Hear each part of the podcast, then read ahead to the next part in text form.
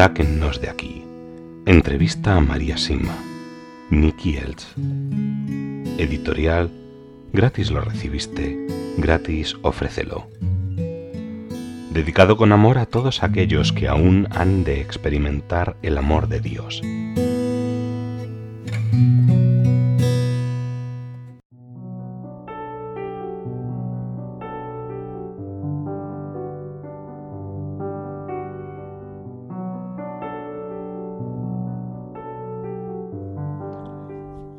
Anexos.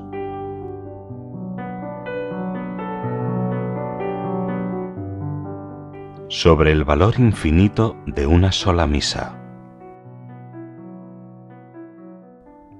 ¿Por qué no se usa más la expresión sacrificio de la misa en vez de celebración eucarística o simplemente la fiesta de la misa?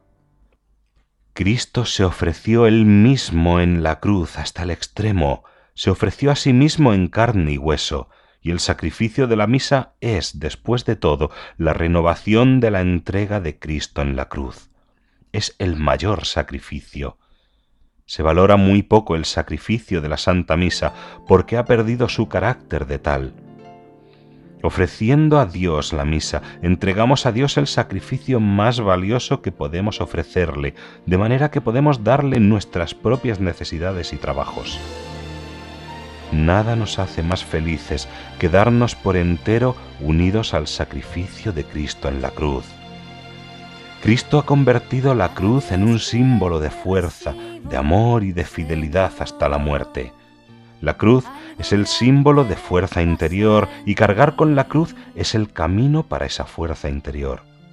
Hay sacerdotes que rara vez ofrecen una misa los días de entre semana. Y hay tantas personas realmente sedientas de la misa diaria. ¿Es este comportamiento digno de un sacerdote?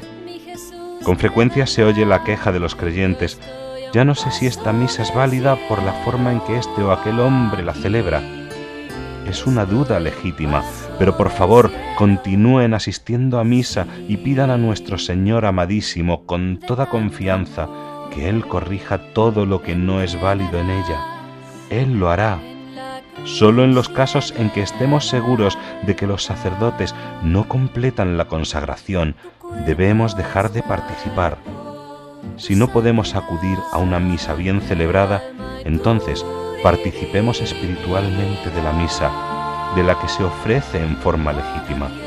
Con un buen misal participemos de la misa allá donde estemos, con todos los sacerdotes que en ese momento están celebrándola. Siempre que no podamos asistir a misa, deberíamos participar espiritualmente de este modo. Pero no está bien decir que la forma actual de la Santa Misa no es válida. Si supiéramos lo valiosa que es una sola misa, entonces, incluso en los días laborales, las iglesias estarían al menos la mitad de llenas.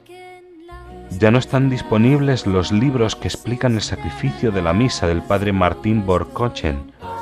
Han sido censurados. Es una persecución de la Santa Misa desde el interior de la iglesia. Pero igualmente en la actualidad hay un buen libro que sí se encuentra disponible. Celebremos la misa con el corazón, del sacerdote franciscano Slavko Barbarić. ¿Y por qué tan pocos asisten a misa entre semana? Porque ya no son conscientes de su infinito valor. Tanto en las escuelas como durante las homilías se explica muy poco al respecto. Hay muchos que hacen grandes sacrificios por cosas terrenas que pronto desaparecerán, pero los valores eternos se aprecian poco porque se sabe poco de ellos. Sí, hasta algunas órdenes religiosas han suprimido las misas los días de diario. Muchos religiosos se van de vacaciones y no asisten a misa los días de diario a pesar de poder hacerlo. Cristo se ofrece por nosotros en cada misa, pero muy pocos están presentes para que Él les dé estas gracias. Se les ofrece un gran tesoro en la Santa Misa, las heridas de Jesús, su vida y su muerte, su preciosísima sangre. Los tesoros no deben permanecer ocultos. Hay que intentar alcanzarlos y hacerlos fructificar.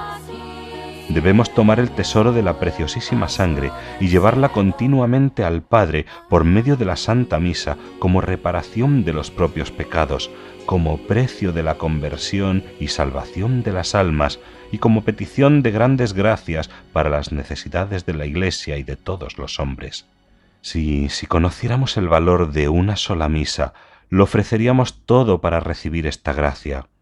Cada paso nuevo en la vida de gracia es un milagro del amor de Dios e implica una transformación de nuestras almas.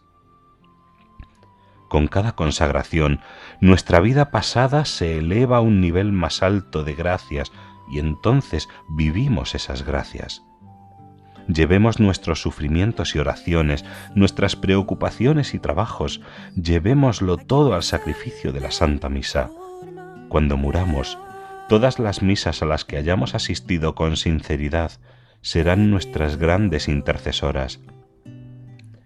Aún teniendo en cuenta la rigurosidad de la justicia de Dios y aún en el caso de que nuestros pecados fueran numerosos y pesados como una montaña, junto a la justicia de Dios en el sacrificio de la Santa Misa está su infinita misericordia. Todos los que creen que no tienen tiempo para ir a misa durante la semana deberían intentarlo. Verían que de todos modos pueden cumplir con su trabajo, siempre y cuando no dejen de lado sus deberes, que deben ir en primer lugar. Deben hacer todo lo posible por asistir a misa diaria. Lo que no promete el Evangelio, tampoco debemos prometerlo nosotros. Y es una vida sin cruz. El Evangelio sin la cruz pertenece al cielo. El sufrimiento sin el Evangelio pertenece al infierno. Y el Evangelio con el sufrimiento pertenece aquí, a la tierra. Con la cruz del sufrimiento ayudamos al Señor a salvar almas. Si conociéramos el valor de una misa, lo daríamos todo para salvar al menos un alma. Por nuestra alma, el Hijo de Dios se hizo hombre y murió en la cruz, y por nuestras almas fundó la Iglesia. Si pudiéramos ver la belleza de un alma llena de gracias, también nosotros desearíamos morir por una sola alma. San Francisco de Asís dijo: «Toma todo lo mío, oh Señor, solo déjame salvar almas». Santa Gema Galgani dijo: «Le pedí a Jesús que me diera cruces para que pudiera por medio de mi sufrimiento salvar almas para Él». Escuchemos las vidas de los santos. De sus enseñanzas obtendremos sabiduría para comprender el valor de una sola alma. Sí, los santos forman parte de la vida de todas las personas, de los hogares de todas las personas de Dios. Han desaparecido de tantas parroquias. Los santos son grandes modelos. Ellos eran personas como nosotros, eran nuestros guías en el camino, y por eso pertenecen a todos los hogares de Dios, no fuera de ellos. Si seguimos sus pasos, también podemos lograr lo mismo que ellos, pero ante todo hemos de honrar a la Santísima Madre durante nuestras vidas. En la actualidad, muchos sacerdotes apartan a la Santísima Madre y hasta cuestionan su virginidad. Un sacerdote que aparta a la Virgen María ya no es católico, y por esta razón muchos han dejado el sacerdocio. Nosotros saludamos a María en la letanía: «Tú, la madre más digna de amor». Sí, madre, y no hermana. Aquí tienes a tu madre. Es lo que dijo Jesús. Por medio de María hacia Jesús, este es el camino más seguro a Dios. Es un gran legado que nos ha dado Jesús. Esto se aplica a cada uno. Debería traer alegría y consuelo a todos en todas las situaciones de la vida. La palabra madre renueva cada esfuerzo venido a menos. Es una palabra de seguridad. Sí, ella es la madre más digna de amor. Pensemos ahora en el cariño que demostró en su relación con Dios y con todos los hombres. También era amable y digna de amor en sus tareas diarias, siempre amable. La amabilidad es una virtud que manifiesta el amor al prójimo de la forma más bella. Por ellos también fue la servidora más humilde de Dios. Sí, todos los líderes de la Iglesia, todos los sacerdotes y obispos deben ser humildes para recuperar la confianza de los fieles. el reconocimiento humilde de la culpa, recibe el perdón, la gracia y la misericordia. Amemos y practiquemos la humildad. Cuanto más humilde es el hombre ante Dios, más puede Dios hacer por él. Dios colocó sus gracias en sus cariñosas manos maternales. María, Madre de todas las gracias. ¡Qué pensamiento más cariñoso y consolador! Todas las gracias que se nos dieron tras la muerte de Cristo para la salvación pasaron por las manos de María. Sus manos gentiles y cariñosas acariciaron todas las gracias que alguna vez recibieron los hombres. Con qué reverencia debemos manejar y permanecer fieles a estas gracias. María es la mediadora de todas las gracias. ¿Qué responsabilidad implica este hecho?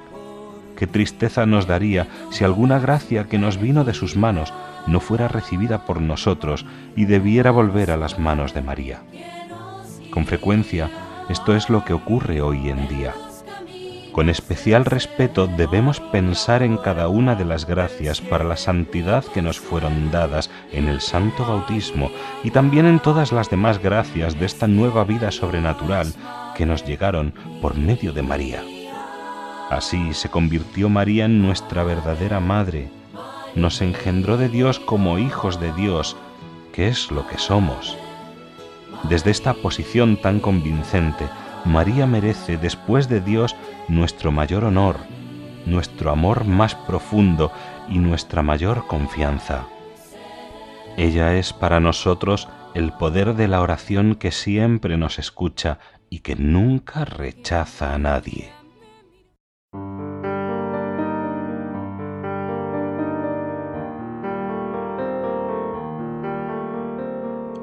Sobre la adoración al Sagrado Corazón de Jesús.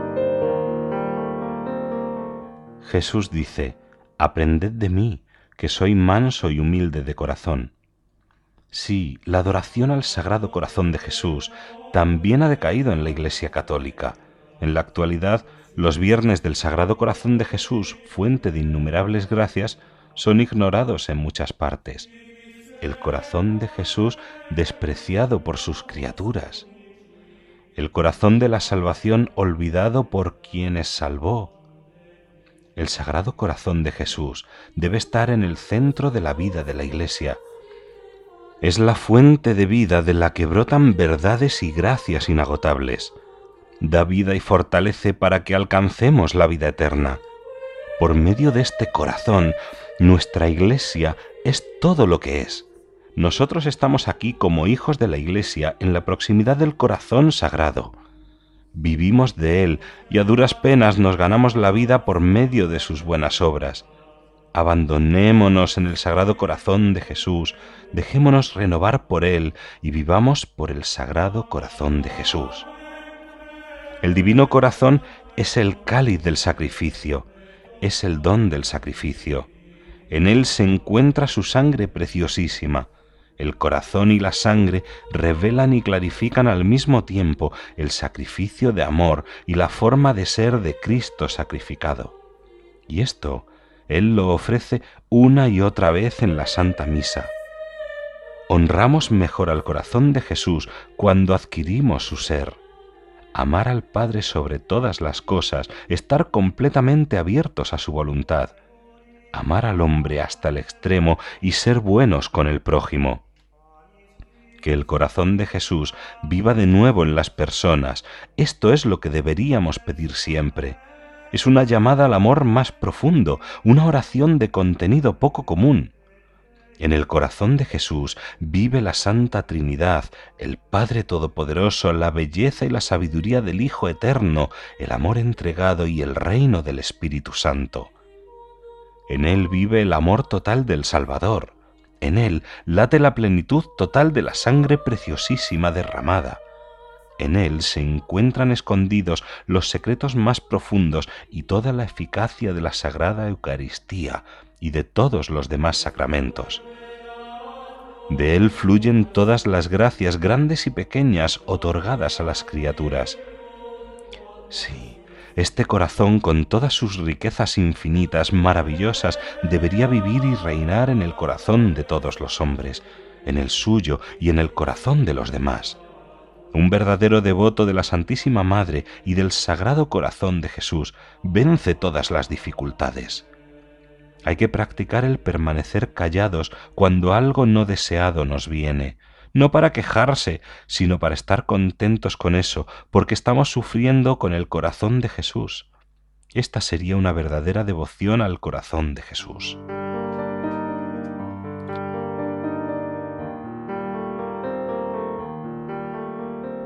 Sobre el amor eucarístico. Hemos de preocuparnos más por el amor eucarístico de lo que lo hacemos en la actualidad.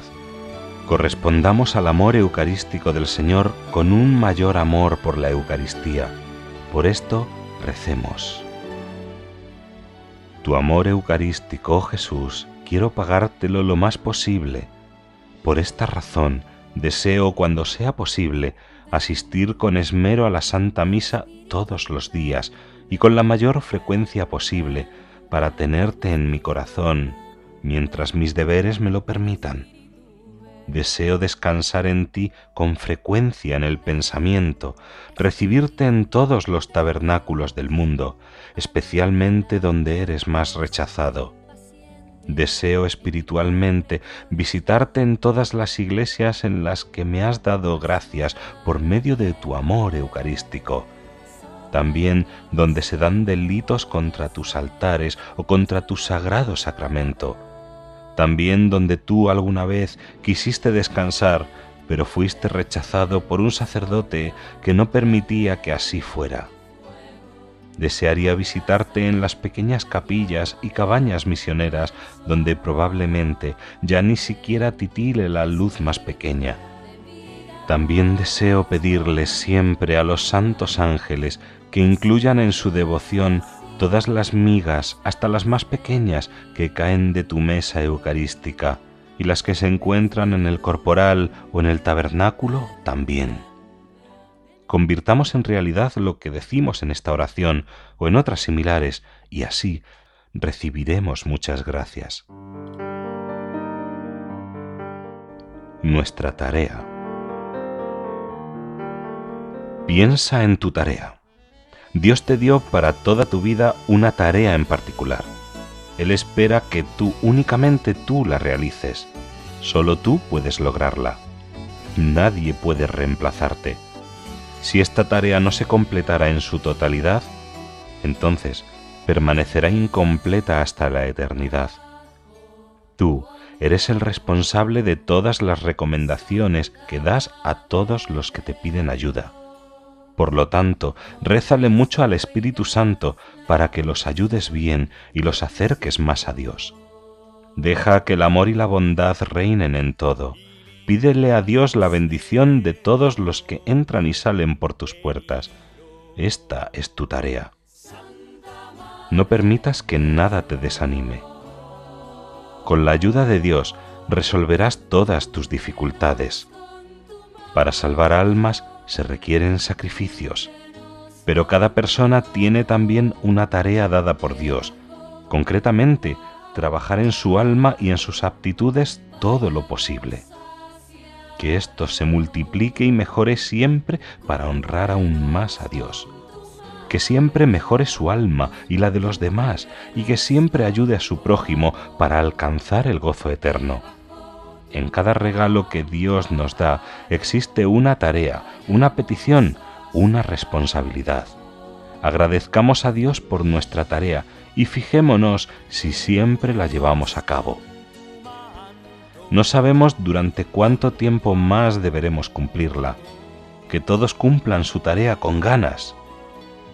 El amor de Dios nos acaricia en cada buen pensamiento y deseo que pasa por nuestra alma, en cada buena decisión de hacer el bien, en cada momento de felicidad que nos renueva, en cada empujón silencioso al amor que toca nuestro corazón, en cada sufrimiento que padezcamos, en cada palabra buena que escuchamos, en cada buen ejemplo que nos dan ganas de imitar, en cada elogio que nos hacen cuando lo merecemos. también en cada reto, en cada humillación, en cada prueba de paciencia, en cada falta de amor que debamos soportar. Por lo tanto, nunca debemos impacientarnos, porque en todo el amor de Dios nos acaricia. Debemos ver todo esto como gracias amables de amor que Dios con su gran misericordia nos envía, las cuales debemos reconocer y utilizar, o que por las cuales, por lo menos, debemos estar agradecidos. Todo sirve para mejor si verdaderamente amamos a Dios. Debería escribir y difundir estas instrucciones y enseñanzas. Muchos cosecharán mucho bien de ellas y darán gracias a Dios por siempre. Y si sólo multiplicara las gracias para la santidad de una sola alma, entonces su trabajo habrá sido válido. Por lo tanto, trabaje mientras aún pueda hacerlo. Estas exhortaciones me las dictaron las benditas ánimas del purgatorio. Sostengo que son muy importantes y que deben tomarse con seriedad.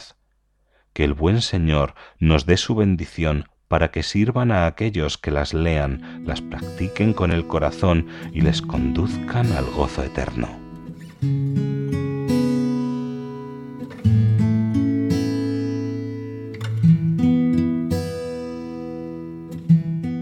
Sáquennos de aquí. Entrevista a María Sima. Nicky Eltz. Editorial Gratis lo recibiste, gratis ofrécelo. Dedicado con amor a todos aquellos que aún han de experimentar el amor de Dios.